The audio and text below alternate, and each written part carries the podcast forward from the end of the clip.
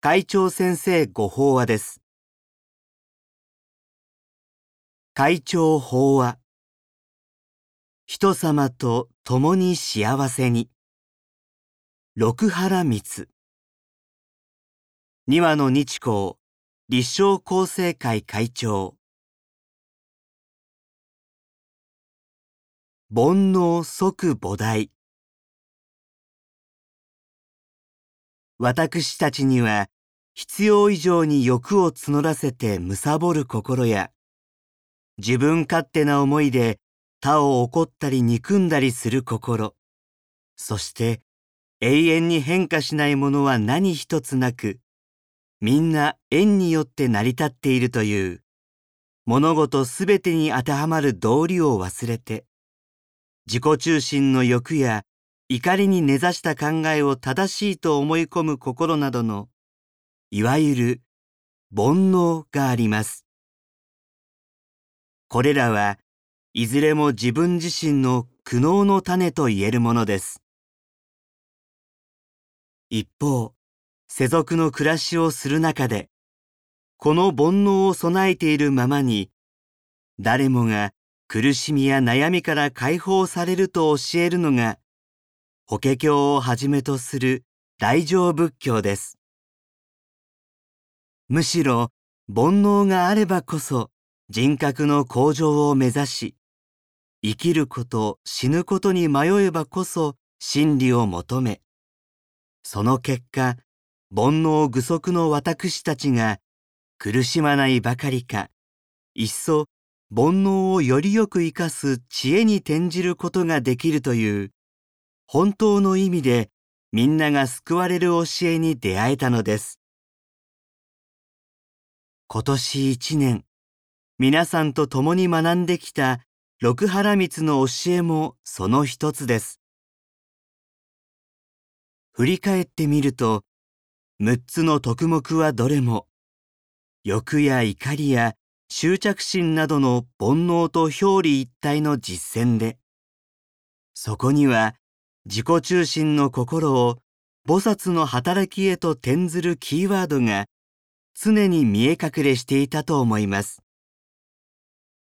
今生かされているこの身、この心を怒りや執着にではなく、菩薩の実践へと振り向けるスイッチ。それは、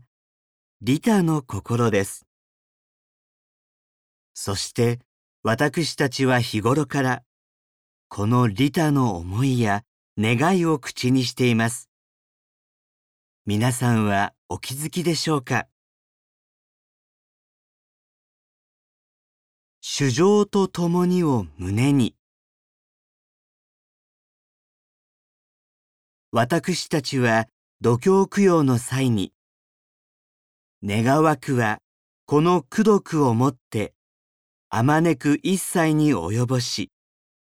我らと主情と皆共に仏道を上善と唱えます。また、仏、法、僧の三宝への帰依とともに、まさに願わくは主情とともにと朝夕に誓います。こうしていつもみんなと一緒に幸せになろうと願い、誓いつつ、仏様に手を合わせているのではありませんか？浄土真宗の金子大英氏は、この主情と共にの言葉を取り上げて、いかなる自利の行も主情と共にであり、従ってまたいかなる利他の行も自身の道とするもの、それこそ菩薩行というもの、と述べています。さらに、主情と共にという願いがあれば、見聞きする物事はすべて消防を教えるものとなり、気づいたことはどれも道を求める心を後押しする力になると言って、主情と共に生きる菩薩の人生は、そのままに道場である、と結ぶのです。六原光の実践の醍醐味は、まさにここにあるのでしょう。さて、ではあなたが、主情と共にと願うとき、今隣にいる人に対して何ができるでしょうか？テレビの画面やインターネット動画で遠い国の惨状に接したとき、主情と共にと願うあなたの心はどのように動くでしょうか？一人の力ではどうしようもない現実があるとしても、私たち一人一人がどう生きるかを模索し、身近でできることに取り組むひたむきな思いが、仏の大きな働きと一つになることを私は信じています。仮に人に何もしてあげられない状態、例えば病気の時でも、主情と共にと願うことはできます。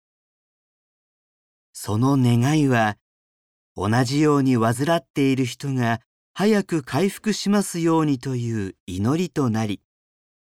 元気になってまた人様を励ませるようにと前を向く力となって、自身の憂いをも払い、病気知らずの人にはわからない病の受け止め方とともに大きな安らぎをもたらすはずです。108つ煩悩の数だけつくとされる鐘の音を聞きながら今年がたとえ多難な一年だったとしてもお互い様美しや年暮れきりし夜の空一茶大晦日の夜空のなんと美しいことよ。と、明るく元気に新年を迎えたいものです。以上で、厚生、令和4年12月号、会長先生ご法話の朗読を終了させていただきます。